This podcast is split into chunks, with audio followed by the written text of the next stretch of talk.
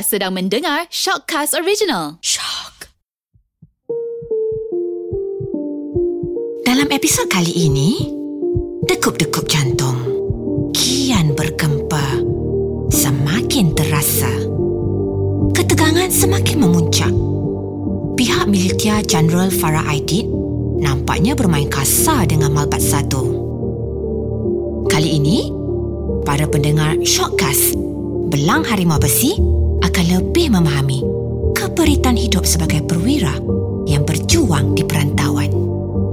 Ya, hari ini mereka masih bernafas. Tapi esok, belum tentu lagi. Peluru yang tidak bermata sentiasa mengekori dan merapati, menunggu masa untuk membinasakan roh-roh perwira. Nyata sekali, pihak pemberontak Somalia tidak menyokong usaha Malbat Satu mencipta keamanan di sana.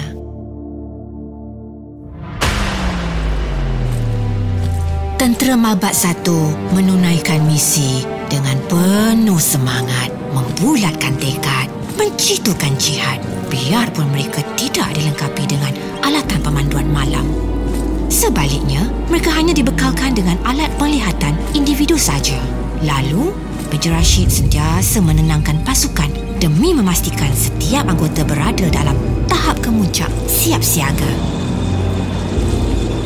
Tepat jam 23.15, kereta kebal pertama melintasi pintu masuk pelabuhan menuju ke sasaran. Pergerakan mereka diiringi helikopter-helikopter yang bertebar-tebar di ruang udara. Dentuman peluru bergempa-gempa Sahut menyahut Bunyi deruman enjin kenderaan Mengaum Gegak gempita Bagaikan kiamat Tuan-tuan, operasi kita pada malam ini saya jangkakan amat mencabar. Ini antara hidup dan mati. Semua sanggup sama saya, kita habiskan semua ni. Sanggup, Tuan! Keadaan ini genting. Jangan sekali belok ke kiri di jalan Shalalawi.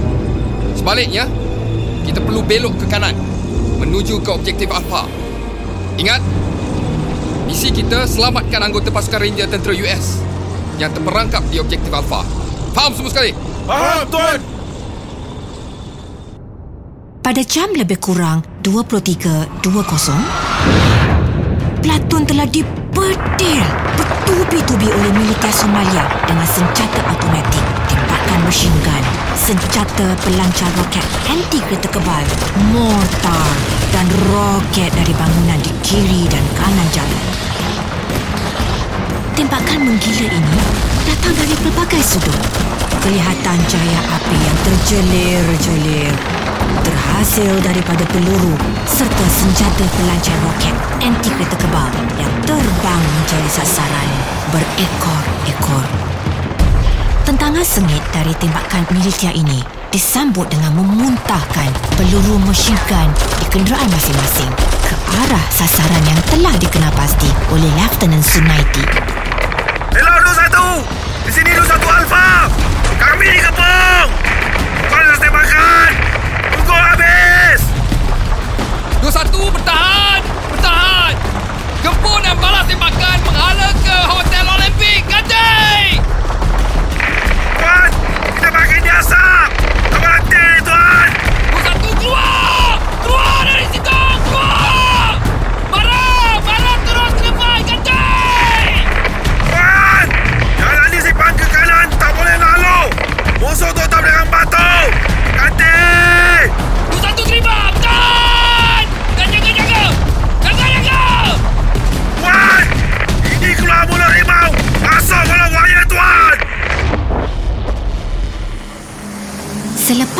Menuruni bukit sejauh sekitar 1 km bertentangan dengan satu lorong, Lance Corporal Nayan terpaksa memberhentikan kenderaannya kerana jalan tertutup oleh halangan. Sayup-sayup dalam kegelapan malam, beliau dapat melihat gerombolan militia bagaikan tebuan menghurungi sarang tidak jauh dari mereka. Tiba-tiba, sekelip mata Kelihatan berbola api terbang deras menuju ke arah kenderaannya. Sepantas kilat, Brevet Rizal, pemandu kenderaan yang dinaiki Lance Corporal Nayan, merebahkan kerusi pemanduannya. Berdentung. Bunyi roket mengenai sasarannya. Kenderaan bergegar-gegar, terlonjak ke arah kanan. Bau benda terbakar memenuhi sakral udara dan keadaan menjadi gelap gelita selepas letupan itu. Ah! Rizal, bertahan! Rizal, bertahan Rizal! Tenang, tenang. Yang lain ambil pelindungan 50 meter ada rumah. Cuba berlindung. Ya Allah! Militia, militia! Dia pikul roket keluar rumah! Keluar! Keluar dari sini cepat! RPG tu! RPG! RPG! Tolong! Keadaan kian genting. Serpihan yang terhasil daripada kebakaran tersebut telah mencederakan telinga Lance Corporal Rosdi bin Abdullah. Lalu sepantas kilat, mereka keluar dari kenderaan lalu mengambil perlindungan di dalam bangunan terdekat di sebelah kiri kami bersama-sama anggota tentera Amerika Syarikat. Menyedari bahawa Brevet Rizal, Lance Corporal Nayan dan Lance Corporal Abdullah bin Tin tidak bersama-sama kami, maka Manaf dan Prebet Sabri tanpa menghiraukan peluru yang bertali arus terus merangkak, merangkak dan merangkak ke hadapan sambil berlindung mencari kenderaan Lance Corporal Nayan. Beliau akhirnya meriba Prebet Rizal yang cedera parah di betis kirinya. Di sekeliling mereka, dunia penuh dengan letupan. Dada kencang berombak-ombak. Namun misi ini harus diteruskan. Mereka segera membawa Private Rizal keluar kenderaan lalu mengusungnya secara berhati-hati ke bangunan tempat berlindung tadi. Semasa di rumah tersebut, kami telah ditembak lagi oleh musuh bertalu-talu. Jelas sekali, musuh mahu menawan anggota Malbat satu.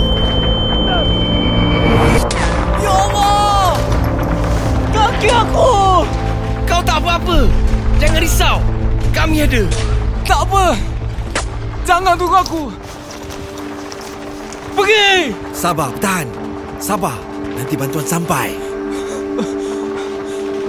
Aku rasa sejuk kaki dengan pinggang aku ni, Man. Jangan risau. Sikit je tu. Kita semua akan selamat. Bertahan. Man, kalau aku mati, Man, tolong jumpa mak dengan ayah aku. Bagi tu orang yang aku minta maaf. Janji dengan aku, Man. Kau dengar sini Rizal Kau dengar ni Kita semua selamat Kami jaga kau Kita datang sama-sama Kita balik pun sama-sama Ya. Kita semua balik Malaysia lepas misi ini selesai.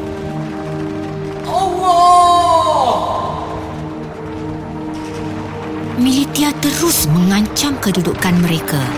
Malbat satu terpaksa bertahan sehingga bantuan hadir. Mereka telah menembak SUA sebagai proses mengenal pasti kedudukan masing-masing. Tidak lama selepas itu, terdengar deruan enjin helikopter berlekar-lekar di atas rumah perlindungan mereka.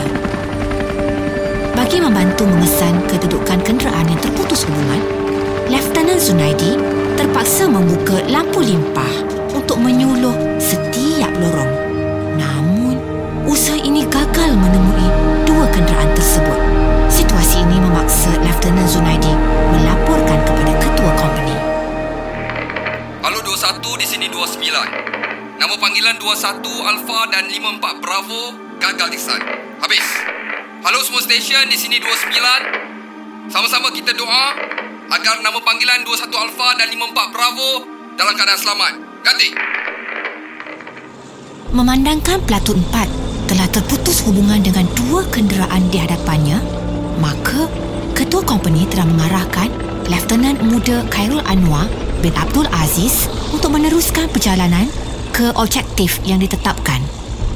Menurut Lieutenant Muda Khairul, sepanjang pergerakan ke objektif pada malam tersebut, beliau sebenarnya tidak berpuas hati kerana terpaksa meninggalkan anggota-anggota platunnya yang selama ini sanggup bersama-samanya dalam apa jua misi yang dilaksanakan.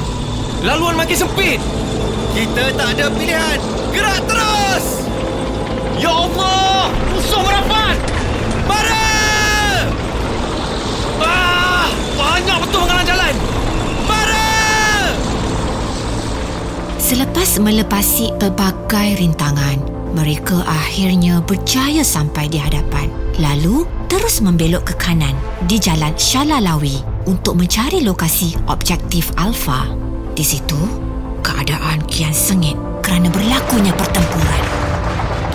Pihak Malbat 1 mengarahkan anggota-anggota Amerika Syarikat ini turun dari kenderaan untuk mengelakkan korban tempur yang tinggi jika peluru dan roket singgah pada mana-mana kenderaan. Pertempuran semakin sengit. Tiada satu pun kenderaan Malbat 1 terlepas dari sasaran bidikan militer. Lalu, tiba-tiba Tuan! Milisia tembak RPG ke arah kita! Jeritan pemandu kenderaan Malbat satu itu menyelamatkan mereka daripada diasak RPG. Tetapi, ia menyebabkan kenderaan mereka melanggar tembok. Pada masa yang sama, mereka lari bercempera mencari perlindungan di tepi-tepi bangunan dan kenderaan anggota Malbat satu. Pergerakan diteruskan apabila pegawai perhubungan meminta untuk memasuki lorong sempit. Kemudian, pegawai tersebut memerintahkan agar belok ke kiri. Lalu, mereka menunjukkan lokasi tentera Amerika Syarikat yang terperangkap. Perjalanan ke situ, kelihatan mayat-mayat militia bergelimpangan di tepi jalan. Pemandangannya amat menggerunkan. Satu degup jantung hampir terhenti. Satu degup jantung mengirai ladang maut yang menanti.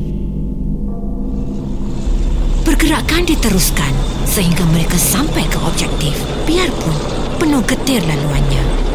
Setibanya di lokasi tersebut, kenderaan Mabak Satu mengambil posisi untuk pertahanan sekeliling sebelum melaporkan kepada ketua company. Kerja menyelamat pun bermula apabila tentera Amerika Syarikat yang cedera dan terkorban diusung masuk ke kenderaan Malbat 1. Pergerakan keluar daripada objektif tertangguh kerana menunggu kerja-kerja mengeluarkan mayat dari helikopter yang terhempas di celah dua bangunan. Kerjanya amat sulit. Ini kerana usaha mengeluarkan mayat berkenaan banyak terhenti disebabkan oleh tembakan mortar dan roket daripada militia. Bahkan ada yang tersepit di antara kerangka besi helikopter. Anggota Mabat Satu berikhtiar dengan menggerakkan kenderaan berdekatan helikopter tersebut bagi memberi bantuan tembakan dan perlindungan. Serangan masih lagi bertubi-tubi, masih lagi menggila. Mereka dengan segera mengeluarkan mayat juru terbang Black Hawk yang tersungkur itu. Ia benar-benar meletakkan nyawa anggota Mabat Satu bagaikan telur di hujung tanduk. Kerangka helikopter tersebut ditarik dengan menggunakan tali penarik pada kenderaan-kenderaan pengangkut anggota Malbat Satu. Tuan! Pilot ada di sini! Mayat dah terbakar! Jaga-jaga, potong tali keledah dulu! Berat ni, Tuan! Man! Mari sini! Yang lain, cover! Belang harimau besi masih belum selesai kisahnya. Jangan lupa bersama kami dalam episod akan datang untuk bersama-sama larut dalam degup-degup jantung dan perik jerih anggota Malbat Satu di Somalia. Sesungguhnya bagi mereka yang telah berjuang ini, tiada pengorbanan yang terlalu besar, tiada misi yang terlalu sukar. Buat semua perwira kita, tabik hormat daripada kami di Shockcast.